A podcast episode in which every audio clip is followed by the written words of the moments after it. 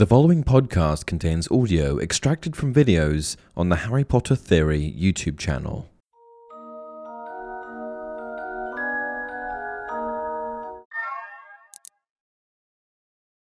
Hey everyone, welcome to another installment of Harry Potter Theory.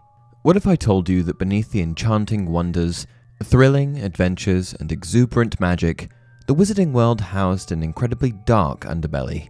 Because the truth is, folks, even a world as magical as the Harry Potter universe has a dark side, and today we're going to be exploring just that. From the bewitchingly eerie halls of Hogwarts to the cobwebbed chambers of Gringotts, today we're going to be unraveling disturbing theories that challenge our perception of the enchanting world we once fell in love with. We will confront soul-shaking questions about the psychology of our favourite characters, question the actions of those we once revered, and ponder the terrifying possibilities that lie just beyond the boundaries of the stories we hold dear. And we're going to do it all with little help from our peers over at the Harry Potter Reddit page, r/Harry Potter, because today I've collected for you a list of Redditors' most disturbing Harry Potter theories. Join me as we shatter our perceptions of the Harry Potter saga in the greatest way possible. And please take solace in the fact that, as bad as these theories are, I've spared you from some of the worst ones. Let's dive in. Forgetful Neville. Neville's parents aren't mentioned that often in the films, and they also sort of lead us to believe that they had been killed by Bellatrix. However, book readers will know that this is not the case. In The Order of the Phoenix, the trio run into Neville and his grandmother at St. Mungo's Hospital for Magical Maladies and Injuries. It's here that it's revealed that Neville's parents are in fact alive, but were just driven insane through Bellatrix's horrific torture. In heartbreaking fashion, Neville would go and visit his parents every Christmas to spend the day with them, despite them barely recognizing who he is. All of this considered, I think it goes without saying that Neville suffered an incredible amount of childhood trauma. Which brings me to the theory introduced on Reddit. The reason why Neville is so forgetful is because the official treatment in the Wizarding World for childhood trauma is Obliviation. The spell never permanently took for Neville because he is, after all, a pretty powerful wizard. But the repeated treatments left him with permanent memory issues.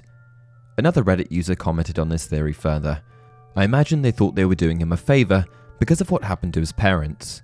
The Obliviation theory ties into the possibility that he was the one who witnessed them being tortured as a child, which could totally link to his social anxiety as a prepubescent and his fear of Snape specifically. If this disturbing theory doesn't make you look at Neville differently, then I don't know what will. Not only does it suggest that Neville witnessed the torture of his parents firsthand, but it also explains his unusual behavior and forgetful nature. Reality of Resurrection. We are first educated on the Resurrection Stone during the tale of the three brothers. Then the second brother, who was an arrogant man, decided that he wanted to humiliate Death still further, and asked for the power to recall others from death. So Death picked up a stone from the riverbank and gave it to the second brother, and told him that the stone would have the power to bring back the dead. According to the legend of the Deathly Hallows, the stone was created by Death himself and has the power to bring back lost loved ones. In the series, Harry uses it in the Forbidden Forest to summon the images of his loved ones. However, while the stone was initially thought to bring back the dead, we later learn that it only brings back a shade of these people, less substantial than living bodies, but much more than ghosts. And one Reddit user challenged the function of the stone even further with the following theory. The Resurrection Stone will always show your loved ones the way you wish they were, not their actual spirits, and they will eventually, or quickly in Harry's case, drive you to commit suicide, regardless of what the actual spirits of your loved ones want. This disturbing theory adds an incredibly ominous spin to the following book passage. "You're nearly there," said James. "Very close. We are so proud of you. Does it hurt?"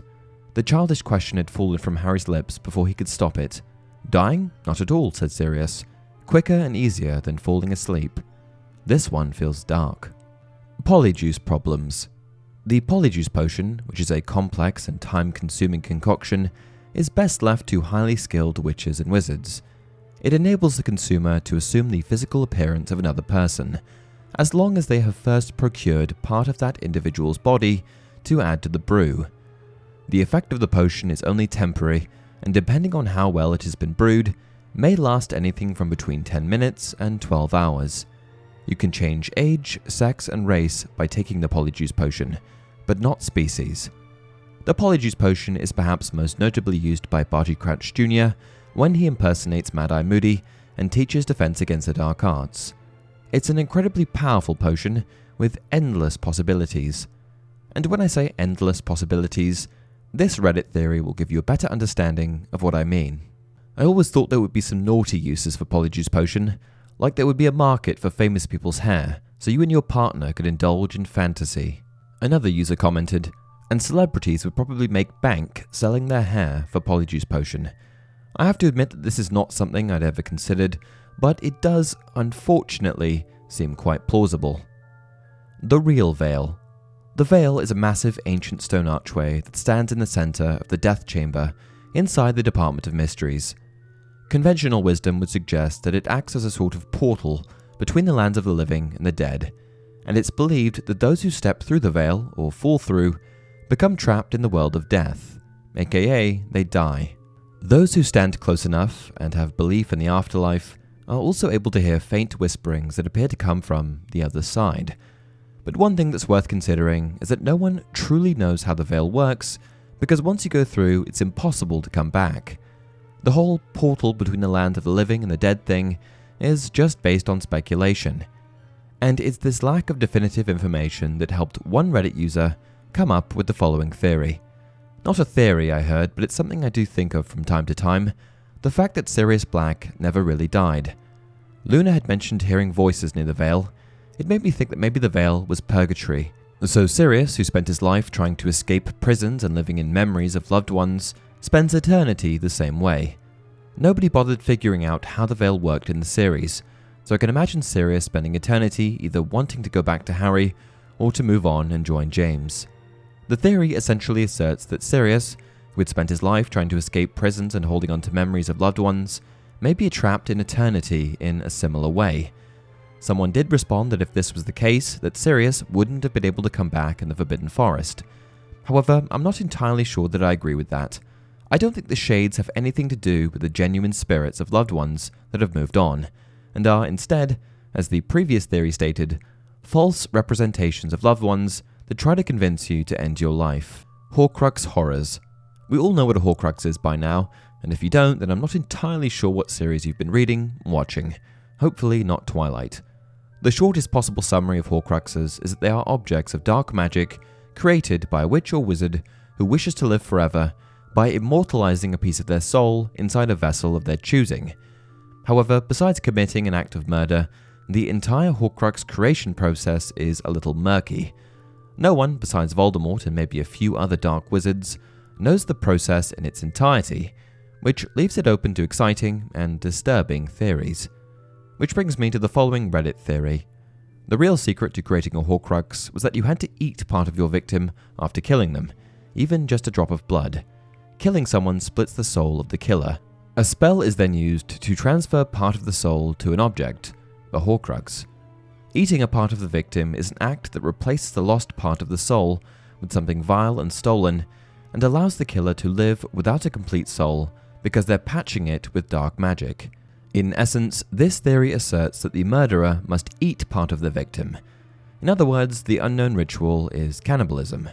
There's lots of good support around this theory, including the sheer fact that cannibalism is revolting. But for another thing, cannibalism is present in many literary works through the ages, and Rowling has been known to find inspiration in classical literature.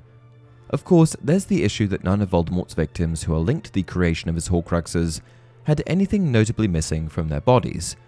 Although, as powerful as he was, it's not out of the question that he was able to feed off the insides of these victims without leaving any noticeable marks. And on that disturbing note, that's the end of today's video. What do you think? Which of these theories was most disturbing to you? And what disturbing theories did I miss? Leave a comment down below.